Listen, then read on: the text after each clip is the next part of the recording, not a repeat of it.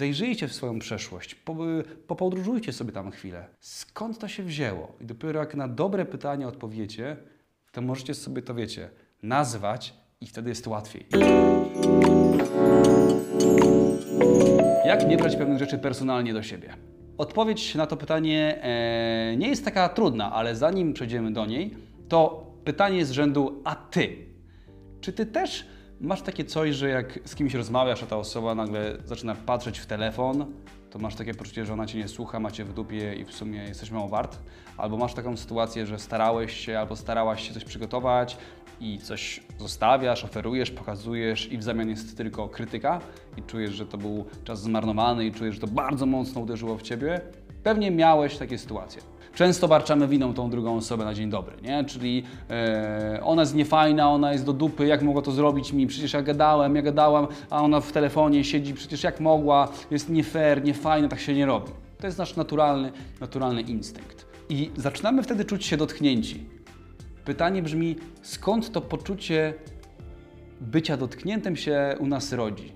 Co sprawia, że to się w nas pojawia? Sprawcą zamieszania jest nasze ego. To ego sprawia, że chcemy być usłyszani, chcemy być docenieni, chcemy, żeby ktoś się z nami skomunikował, a nasz, mm, nasze słowo, nasze zdanie, nasz cały komunikat, żeby trafił do odbiorcy. Jeżeli to się nie wydarza, to czujemy taki mm, ścisk, ukłucie. Coś jest nie tak. I są dwie strategie na to, żeby sobie radzić z tym takim uczuciem, że aj, wziąłem to do siebie trochę za bardzo.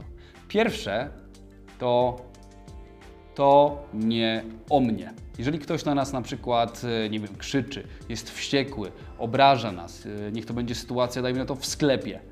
Ktoś mówi, dalej, idź pan, szybciej, szybciej, no jak pan się guzdrzesz, nie?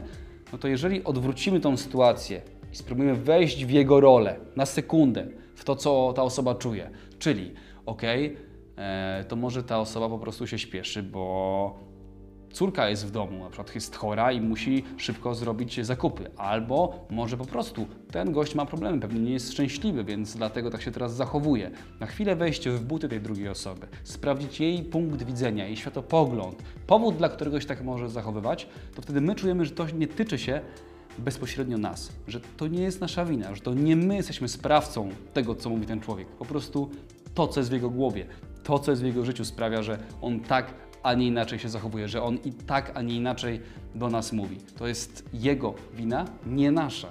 Więc zamieniamy myślenie ja na my. Też pamiętajmy o tym, że 80% myśli, które się w naszej głowie pojawiają, to są myśli negatywne. Więc jest naturalne, że e, nasz pierwszy odruch to jest poczucie, że to ja coś zrobiłem, że to jest moja wina. Dlatego pewnie Prawdopodobnie na początku to będzie nasza pierwsza myśl. Co ja zrobiłem? Albo kurde, to moja wina? Więc warto szybko to odwrócić na drugą stronę, wejść w skórę drugiej osoby i zobaczyć, czy to rzeczywiście jest nasza wina. Prawdopodobnie nie. Ale są sytuacje, są słowa, które sprawiają, że i tak nas to boli. Próbujemy sobie, wiesz, wiecie, wejść w te buty drugiej osoby, robimy to wszystko, ale to i tak nie działa. I tak czujemy jakiś dziwny ścisk w żołądku, jakiś dziwny ból.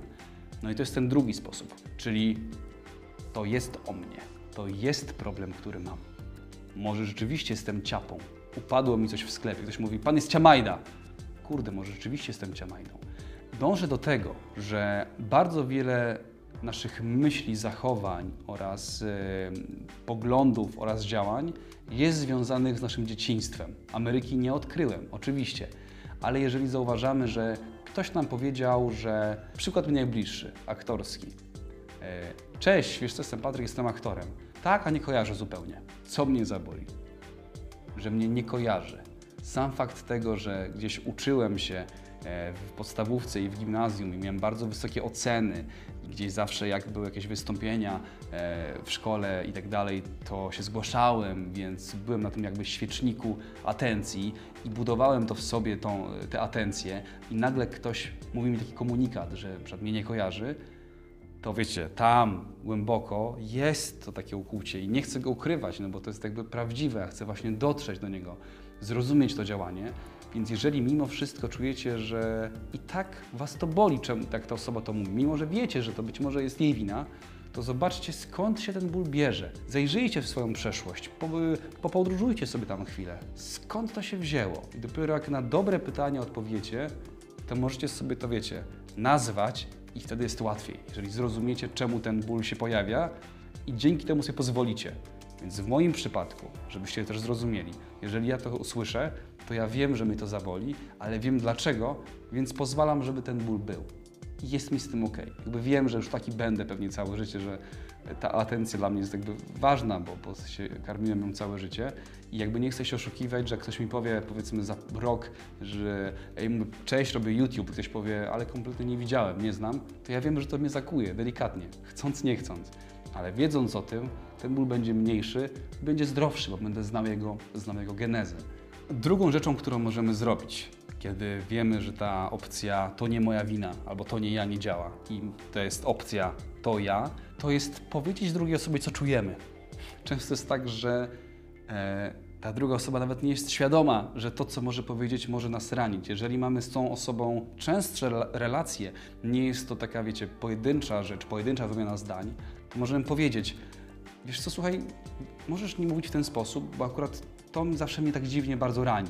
Tak? Nie wiedziałem, przecież to jest taka zwykła rzecz. No ja wiem, ale nie wiem, czemu to jest dla mnie bolesne. E, tak naprawdę umiejętność wyrażenia tego, co czujemy i postawienie tego przed drugą osobą jest też genialnym rozwiązaniem. Często nie mówimy o tym, co czujemy, nie mówimy o tym, co jest w naszej głowie. Jest jakiś taki błąd mocno zakorzeniony przez lata wpajania tego, że pewnych rzeczy się nie powinno mówić albo zachować to dla siebie to są lata wpajania na tych rzeczy do, do, naszych, do naszych głów. Warto przeciwstawić się tym naukom i po, umieć się skomunikować, zbudować relacje, gdzie ta druga osoba będzie wiedziała, że ta rzecz, te słowa, to zdanie było dla nas bolesne. E, Mam nadzieję, że to sprawi, że nauczycie się w jakiś sposób radzić z tym, żeby nie brać do siebie rzeczy personalnie. E, Jeśli było to dla Was e, wartościowe nagranie, to mam nadzieję, że widzimy się w kolejnym odcinku na kanale przed 30. Do zobaczenia.